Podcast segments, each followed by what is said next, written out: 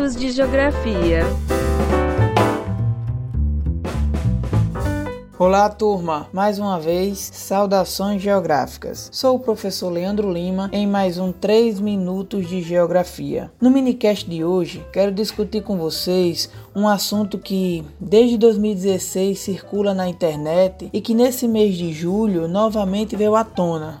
É justamente sobre a eliminação da denominação geográfica palestina do Google Maps uma denúncia que surgiu em um fórum de jornalistas palestinos e repercutiu em várias embaixadas palestinas em países do mundo todo, no qual eles criticam a eliminação do nome do país por parte da Google da sua ferramenta cartográfica. Todo esse impasse para nós geógrafos abre um debate importantíssimo, que é sobre o uso político da cartografia, de como os mapas podem ser usados para a negação de territórios, de povos e, sobretudo, reforçar um discurso político colonial. Esse é um exemplo concreto, mesmo em se tratando do quebra-cabeça que é o território de Israel e da Palestina. Apesar de toda a historiografia israelense e da narrativa sionista, eu só quero que fique claro agora é que todo o conflito entre esses povos, ele vai muito além da religião. O conflito também é por território, por afirmação de poder, e é no ponto da representação do poder, ou seja, da representação cartográfica do território de Israel que eu quero falar aqui. Para autores autores como Brian Hallen, a cartografia ela tem um conteúdo técnico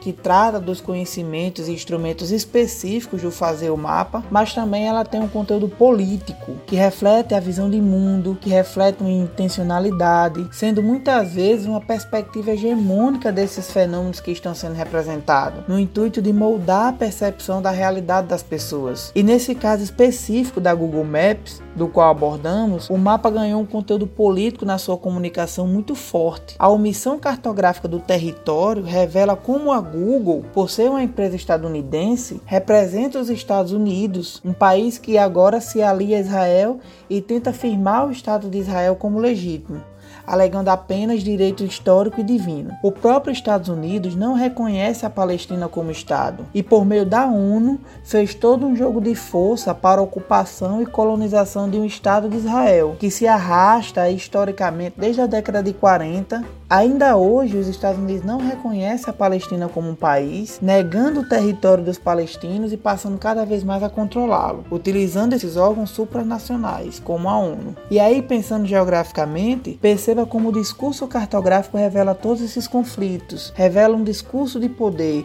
de dominação e institucionalidade.